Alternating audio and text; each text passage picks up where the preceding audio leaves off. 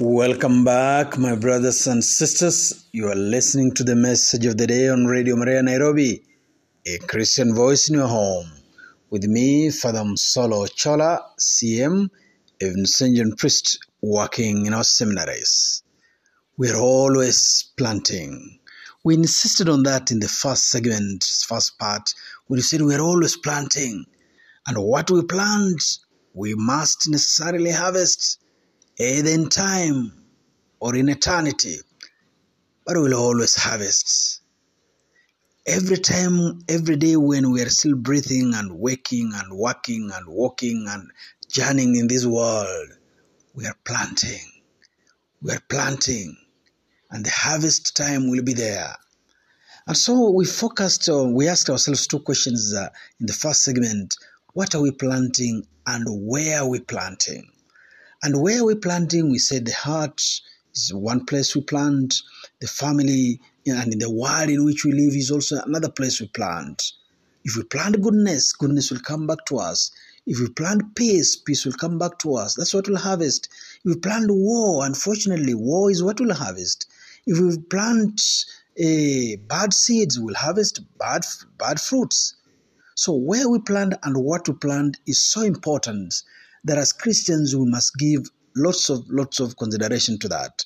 In this second part, we want to focus in on where we plant. The first, the second part, the first question, the second question, where do we plant? And we want to zero in on the human heart, our hearts, our hearts as a ground of our planting, our hearts as a ground of our planting, a place where, if you like, where we are supposed to manure, to aerate, to water, and then place the mustard seed there or the seed there so that it can grow. So how is your heart, my sister? How is your bra- heart, my brother? How is my heart, that place we want now to plant, that place we plant every day? How is your heart? How is our heart? How is that soil we are calling the heart? I want to use the acronym heart, maybe to just discuss briefly a few things that are not needed in that ground we are calling heart. The first one, if the heart is filled with hatred, that's bad soil. The seed, which is the word of God, will not germinate. It will be choked. If my heart, if your heart, if our hearts are filled with hatred, then that's not good soil. Let go of hatred. Instead, let there be love and embrace and forgiveness and letting go so that the seed can find good soil and grow, and the harvest will be bamba, hundredfold, I tell you. If our hearts are filled with envy, envy, crying because other people have succeeded, feeling bad because other people are better than us, feeling bad because other people are succeeding, in fact, apparently succeeding, then you feel bad about it, then we feel bad about it. It's called envy. Losing sleep because other people are considered before me. Envy. It makes the heart be a bad soil for the word of God to germinate. It's like that seed that fell in thorns. Yes, it comes out, but it's choked by the thorns. It can never bear fruit. How is your heart? How is my heart? If our hearts are filled with envy, envy, then, then the word of God will not germinate and bear fruit properly. Let us then look inside our hearts, that soil we are calling the heart, and say, what is this thing called envy that is eating me? Let me replace it. Let me replace it with gentleness. Let me replace it with consideration. Let me replace it with kindness. Let me replace it with humility. Let me replace it with taking the back seat and cheering others and letting others be first. As the gospel says, those who are first will be last.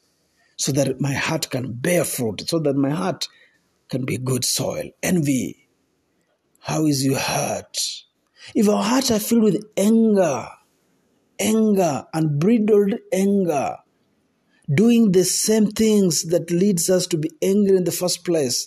You see, unbridled anger makes us do the same injustices that made us angry in the same place, that made us angry in the same place.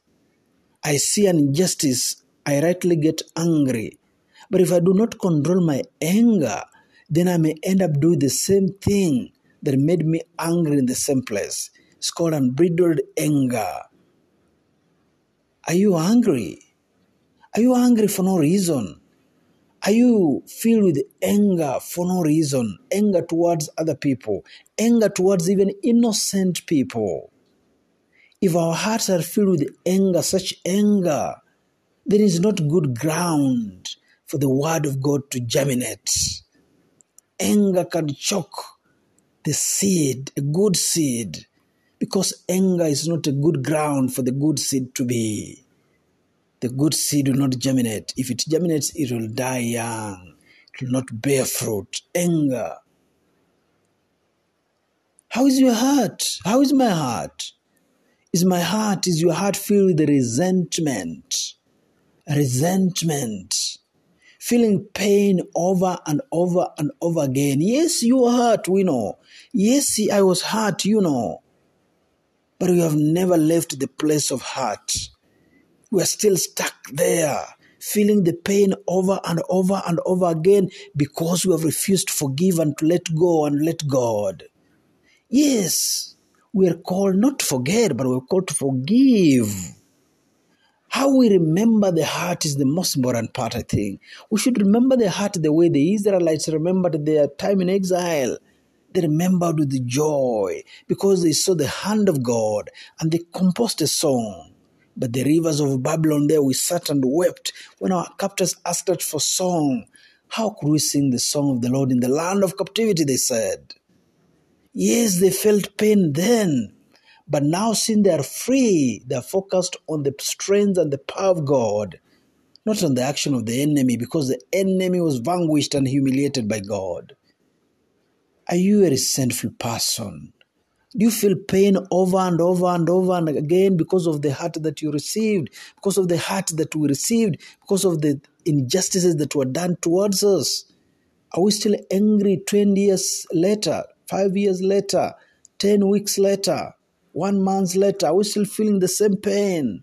Let go and let God. The revenge is God's. Resentment is wrong soil for the word of God to germinate. Lastly, timidity. Timidity. How is your heart? Is your heart timid? Is your heart timid? It has no fire. It has no fervor. It has no passion. It has no enthusiasm for the word of God. Saint Paul says to Timothy, fan into flame the fire you have received from the imposition of my hands, for you did not receive a spirit of timidity, but of power and of Holy Spirit. Fan into flame, my dear brothers and sisters, the spirit you received in confirmation to be a soldier of Christ. Fan into flame. Let your heart not be timid or cold. Let it be on fire for the love of God and His people. Timidity is wrong soil for the heart, wrong soil in the heart, such that a seed planted there may never germinate.